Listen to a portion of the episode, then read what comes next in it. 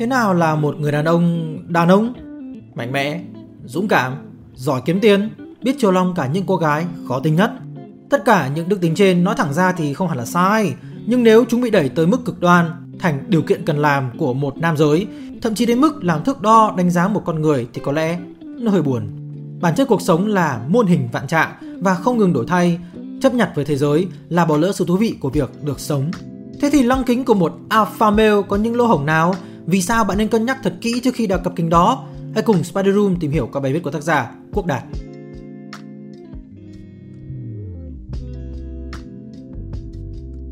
Đầu tiên, ta hãy cùng xác định lại những khái niệm xung quanh hệ thống phân loại nam giới. Alpha male. Đây là một thuật ngữ thuộc về giới sinh vật học, ý chỉ những con đực đầu đàn vượt trội về thể chất và tư duy.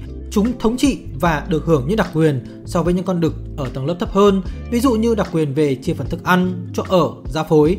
Cho đến hiện tại vẫn chưa có một bằng chứng cụ thể nào minh chứng sự tồn tại của một alpha male thuần túy trong xã hội loài người. Họa trăng cũng chỉ là những phóng tác tô vẽ hình tượng nam tính, anh hùng hoặc phản anh hùng tuyệt đối, có phần phiến diện lẫn phi thực tế ví dụ như Yujiro Hanma trong series Baki, vốn chỉ có chức năng giải trí hoặc gom chung những đặc điểm nam tính hoàn hảo và một đối tượng cụ thể với mục đích tạo ra động lực, mục tiêu, giáo dục. Thật ra thuật ngữ alpha male chỉ mới được phổ biến từ năm 2005 cho tới nay khi cuốn sách dạy chinh phục phụ nữ The Game của Neil Strauss ra mắt. Tất cả đều chỉ là sự đánh giá ngầm, những tiêu chuẩn đều được quy ước một cách không chính thức, không nhất quán dựa trên cảm tính được tổng hợp từ nhu cầu bản năng sinh tồn, phát triển, phôi giống cộng với đó là thành kiến về mặt xã hội cấu thành từ văn hóa, địa vị, tiền bạc, quyền lực, ngoại hình, tài năng, vân vân. Beta male đây là một thuật ngữ ám chỉ những con đực yếu thế hơn con alpha male, cho nên phải chịu sự thống trị và mất quyền lợi. Trong xã hội loài người, những người được ngầm định là beta male sẽ bị đánh giá thấp và gắn với các đặc điểm tệ hại như là nhu nhược, tự ti, yếu kém về mặt thể chất, trí tuệ hoặc địa vị xã hội, cho đến những đặc điểm có phần vô lý, cực đoan và hoang dã hơn như là ít thể hiện quyền lực, nhạy cảm, thể hiện tình cảm, hướng nội, không tỏ ra bạo dạn trong quan hệ tình cảm nam nữ và tình dục. Tuy nhiên, nếu xét tính chính xác của hệ thống cấp bậc thì beta không hoàn toàn eo uột như vậy. Nó chỉ xếp sau alpha và tệ nhất là omega. Đúng vậy, alpha đối lập với omega chứ không phải là beta. Từ đây có thể thấy được sự biến tướng trong văn hóa đại chúng đã khiến kỳ vọng về một người đàn ông bị chia hai và chỉ được chọn một trong hai nhị nguyên một cách để cưỡng ép. Hoặc winner hoặc loser trong mắt mọi người. Có thể điều này tồn tại do di chứng xã hội phụ hệ nam tôn nữ ti và khi thế giới biến chuyển kéo theo nhiều sự thay đổi trong quan điểm, hệ giá trị và phương thức sản xuất. Hệ quả là vị thế đàn ông bị lung lay, co cụm và rồi vô tình tạo ra khoảng trống về mặt nhận thức cho cánh mày râu và xã hội quanh họ.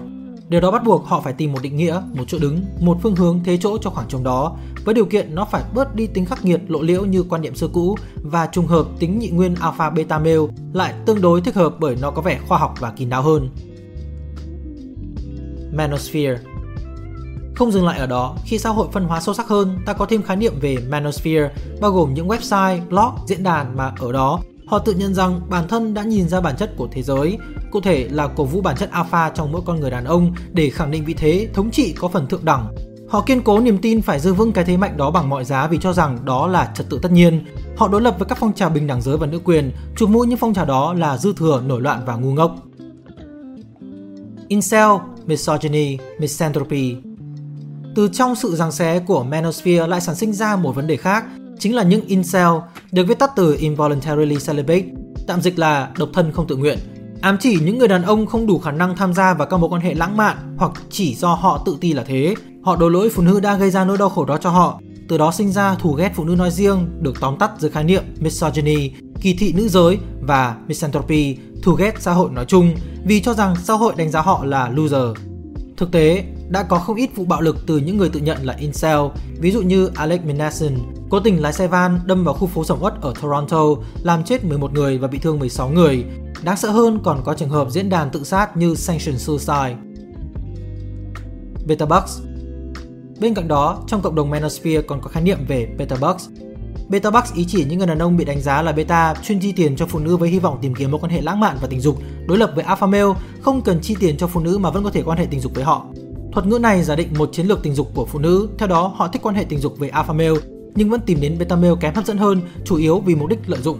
Một quan hệ gà và thóc, thợ săn và con mồi kết hợp với tính tương hỗ của xã hội loài người thúc đẩy tính cạnh tranh khó có thể tránh khỏi, Áp dụng góc nhìn này thì rõ ràng là trong một mối quan hệ thì sẽ tồn tại một người thiên cơ người kia có thể thường trực hoặc không, dễ nhận biết hoặc không nhưng nó luôn ở đó, nó là địa vị trong mối quan hệ. Những ám ảnh tình tiền gắn liền với danh tính con người phần nào tạo ra những mối quan hệ fetish, fantasy tính dục như cuckold, kiểu nữ đại gia, sugar daddy, sugar baby. Với hệ quy chiếu đạo đức phổ quát, những điều trên rất khó chấp nhận. Có một số trường hợp như thế đã lộ diện. Và dù không nói lên được rằng ai rồi cũng sẽ thế, nhưng nó có sức đả kích tâm lý rất lớn khiến xã hội nói chung và đàn ông nói riêng hình thành một áp lực cạnh tranh bằng mọi giá phải trở thành winner để làm chủ đạo đức, lương tâm, sĩ diện và các mối quan hệ. Và vừa rồi là một vài khái niệm nhập môn cho các bạn. Nếu chỉ nghe qua mà không nghiên cứu sâu và kỹ thì không khó để thấy lăng kính này tương đối hợp lý. Tuy nhiên, vấn đề chỉ thật sự nảy sinh và trở nên nghiêm trọng khi chúng ta áp dụng nó vào đời thực. Tại Việt Nam, theo số liệu của Viện Nghiên cứu Phát triển Xã hội ISDS, nam giới Việt chịu áp lực khủng khiếp về trách nhiệm làm trụ cột gia đình. Họ định nghĩa hình ảnh đàn ông đích thực là phải kiếm thật nhiều tiền, trở thành lãnh đạo, có khả năng tình dục cao và nuôi được vợ con. Chính ngay đây tồn tại một câu hỏi lớn ở chỗ trở thành lãnh đạo. Liệu một người đàn ông đủ đáp ứng điều kiện trên ngoại trừ việc không làm lãnh đạo thì có phải đàn ông đích thực hay không? Nhìn chung thì khi đề cập đến alpha male, các nguồn chỉ đưa ra một chuỗi đức tính như là mạnh mẽ, tháo vát, tự tin, dũng cảm, thông minh ở một số ngữ cảnh cô lập và hết.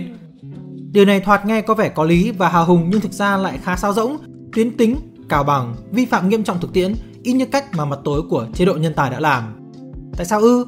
Bởi vì nó lược bỏ sự phức tạp của xã hội và quan trọng là các yếu tố hậu thuẫn ảnh hưởng rất lớn, quyết định sự phát triển và thành công của một người đàn ông để rồi được công nhận là alpha male. Những yếu tố đó bao gồm xuất phát điểm, điều kiện sống, giáo dục, môi trường xung quanh, cơ hội thể hiện đức tính hoặc tài năng. Điều đó đồng nghĩa alpha male nhìn bề ngoài là cuộc chơi công bằng, được phân định bằng bản lĩnh nhưng thực chất lại bị ảnh hưởng rất nhiều từ lợi thế có sẵn. Tôi không phủ nhận những trường hợp vượt khó, nhưng tôi cũng không đồng tình nếu chủ quan, duy ý chí mà gạt ngang các yếu tố ngoại cảnh rồi tuyên bố bản lĩnh là yếu tố duy nhất khiến một người đàn ông thành công, nhất là trong định kiến gắn liền đàn ông đích thực với tài chính và địa vị. Thứ hai, lấy cái gì làm bằng chứng đáng tin cậy để chứng nhận một người đàn ông là alpha male, đặc biệt là khi hệ giá trị mỗi người mỗi khác.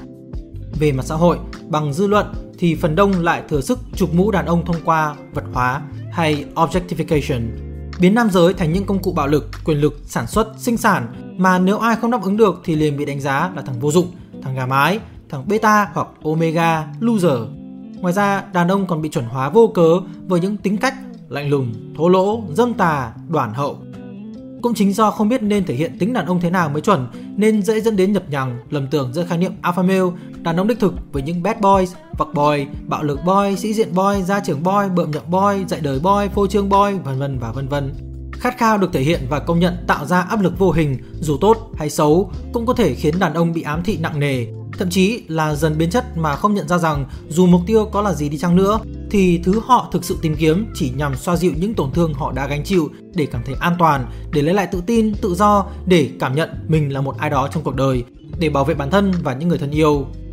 Về tính nóng này, một nghiên cứu của Đại học Southwest Missouri được thực hiện trên 200 đàn ông và phụ nữ đã chỉ ra rằng phụ nữ tức giận và hành động trong lúc tức giận tương tự như đàn ông, chỉ khác một chỗ là phụ nữ giỏi kiểm soát cơn giận hơn đàn ông.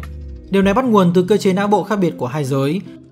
Trong một nghiên cứu khác, Ruben và Rackeger từ Đại học Y Dược Pennsylvania chỉ ra rằng vùng hạch hạnh nhân chịu trách nhiệm phản ứng cảm xúc giận dữ của nam và nữ đều có kích thước tương đồng, trong khi vùng vỏ não chán ổ mắt chịu trách nhiệm trong kiểm soát cơn giận ở nữ thì lại to hơn. Điều đó cũng lý giải tại sao nữ kiểm soát tính nóng tốt hơn nam, nhưng bấy nhiêu đó chưa bao giờ là đủ bởi vẫn còn các yếu tố khác ảnh hưởng đến cơn giận như quan niệm xã hội về nam quyền, nam tính, giáo dục, tình trạng tâm lý. Mặt khác, cũng không thể đổ lỗi cho lượng testosterone ở nam cao hơn vì nếu nhìn rộng ra, phản ứng của mỗi nam giới đối với testosterone rất khác nhau. Một số hiếu chiến, một số tỏ ra tử tế. Suy ra nóng tính chỉ là một phần nhỏ cơ chế sinh học chứ không phải biểu hiện thường trực hay mất kiểm soát của đàn ông bởi con người ngoài bản năng thì vẫn còn lý trí, đặc biệt là trong võ thuật. Khi thi đấu phải cân bằng giữa tình hiếu chiến và lý trí để tỉnh táo phân tích, phát huy kỹ thuật và tránh mắc bẫy đối phương. Điều đó đồng nghĩa bản năng có thể kiểm soát được như một loại phản xạ có điều kiện. Ngoài ra, mọi người cũng ngầm khẳng định rằng ham muốn tình dục của đàn ông cao hơn phụ nữ. Nhưng liệu điều này có thực sự đúng hay không? Theo nghiên cứu của Đại học Saarland tại Đức, từ dữ liệu của 600.000 cá nhân, điều này nghe có vẻ đúng thật, nhưng theo một cách trung bình. Lý do là bởi vẫn còn tồn tại nhiều ngoại lệ từ cả hai giới. Ví dụ, 1 phần 3 phụ nữ thừa nhận có ham muốn tình dục cao hơn mức trung bình của một người đàn ông. Vì vậy, không thể khẳng định ham muốn của đàn ông lúc nào cũng cao hơn phụ nữ. Và máu dê cũng chẳng phải một minh chứng đủ tin cậy để thể hiện một người đàn ông. Huống hồ, một người đàn ông đích thực còn là khái niệm rộng hơn và cần nhiều hơn thế. Suy ra, các ông không nên lậm cái quan niệm tình dục là thước đo bản lĩnh đàn ông. Tương tự thì hành động tan gái cũng như vậy. Nhiều người tan gái một phần vì để thể hiện bản lĩnh đàn ông nhưng bị đồng hóa theo ký ức xã hội. Họ xem đó là một thành tích. Điều đó khá nguy hiểm bởi vì không biết khi nào thú tính và sĩ diện sẽ nuốt chửng họ, vô tình vượt qua làn danh phong lưu mà trở thành hạ lưu. Thứ ba, nếu nói alpha male chỉ là người đàn ông vượt trội ở một lĩnh vực nhất định thì lại càng mông lung. Nếu họ giỏi mà không có cơ hội phát huy thì sao? Hoặc nếu họ phát huy rồi được công nhận nhưng ngày mai xã hội biến đổi, họ cũng lên vòi xuống chó thì lúc đó họ còn có được gọi là alpha male nữa hay không? Về mặt tích cực thì alpha male là một chuỗi đức tính đáng học hỏi dành cho đàn ông, còn về mặt tiêu cực thì nó cũng vốn dĩ là một hệ thống mơ hồ và để phán xét, tôn vinh winner trả đạp loser, in như cách địa vị đã làm bất chấp bạn có phải đàn ông đích thực hay không. Nó cũng là một loại ngụy biện viện dẫn quyền lực vậy. Sẵn nói về địa vị, nó không chỉ là cấu trúc xã hội mà còn là bản chất thần kinh được chi phối bởi não bộ và hormone serotonin. Não chúng ta tự động phản ứng mạnh hơn với các tác nhân hạ thấp địa vị như một cảnh báo nguy hiểm. Vì thế không cần quá căng thẳng nếu bạn không quá tệ đủ để tự hại trên mình. Từ đó mới thấy lý thuyết về alpha male chỉ là lý tưởng, nó chỉ nên dừng lại ở đó, dừng lại ở một cuốn sách self-help chứ không thể nào là một chân lý và càng không nên được dùng để làm thước đo cho con người. Nếu các bạn thích nội dung này, đừng quên bấm like, subscribe cho chúng mình và bấm chuông thông báo để không bỏ lỡ video nào trong tương lai. Cảm ơn mọi người đã lắng nghe và hẹn gặp lại trong lần tới. Peace!